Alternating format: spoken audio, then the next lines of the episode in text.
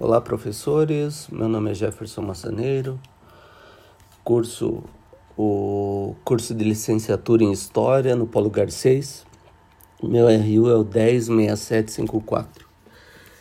É, a proposta é falar sobre a inserção da mulher na sociedade. Eu escolhi a professora Júlia Vanderlei, que teve sua, sua vida acadêmica registrada na virada do século dezenove para o vinte. Ela nasceu em Ponta Grossa, em vinte e seis de agosto de mil oitocentos e setenta e quatro, e veio a falecer em dia, no dia dezoito de abril de mil novecentos e dezessete, cujo nome completo era Júlia Vanderlei Petrice. Seus pais foram Afonso Guilherme Vanderlei e Laurina de Souza Vanderlei. Eles vieram migrando do, de Ponta Grossa, do interior, né, como muitas pessoas faziam nessa época, para Curitiba em busca de trabalho. Ela saiu com a sua família, já lá de Ponta Grossa, veio para Curitiba e estudou com professores particulares antes de frequentar os colégios de Curitiba. Ingressou no curso secundário em mil oitocentos e oitenta e nove, concluindo no Ginásio Paranaense. Enfrentou preconceitos de seu tempo, especialmente contra a liberdade da mulher. Conseguiu matricular-se na escola normal em mil oitocentos e noventa. Naquele ano, liderou o movimento para ingresso de moças no educandário, até então aberto somente para o sexo masculino. Foi a primeira aluna da tradicional casa de ensino, recebendo o diploma de professora normalista em vinte e um de novembro de mil oitocentos e noventa e dois.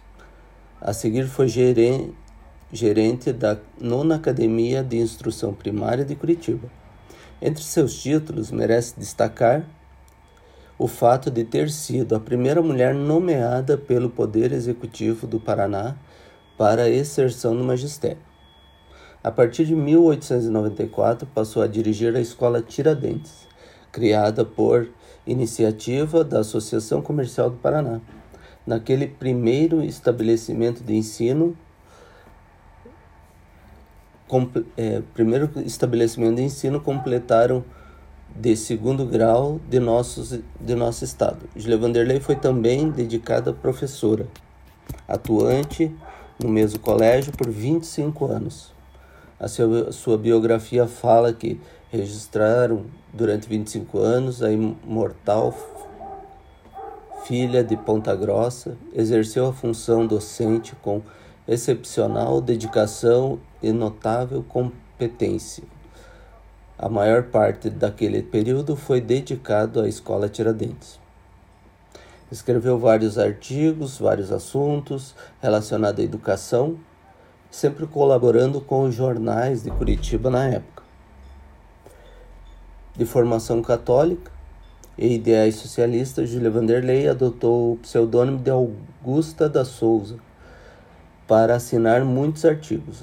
Não há registro se aquela atitude foi determinada por modéstia ou por constrangimento, imposto pelos preconceitos da época que não admitiam a participação da mulher na vida política.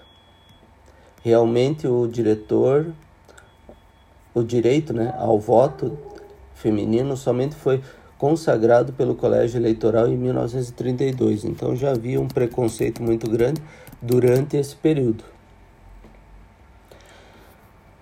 Diz o doutor Vitor Ferreira do Amaral sobre Júlia Vanderlei, ele expressa seu sentimento, um, seu sentimento por ela, É, colocando um artigo que diz: era o tipo mais completo de professora que conheci durante os anos em que fui diretor da instituição.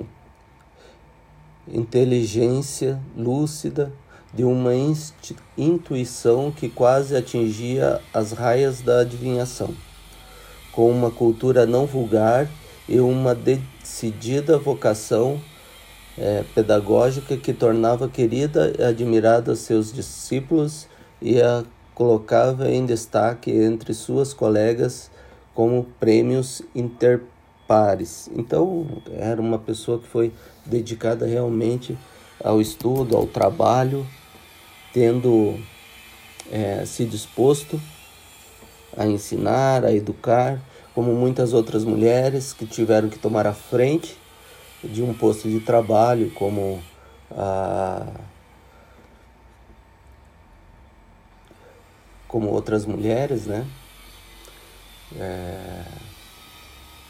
A imperatriz que assumiu o posto no lugar do seu, seu pai, Dom Pedro segundo, e tendo que assumir um compromisso com o Brasil, com o estado de Curitiba, é, Princesa Isabel, é, Júlia Vanderlei e muitas outras que tiveram que assumir esse posto para garantir o desenvolvimento e a asserção de mulheres na sociedade.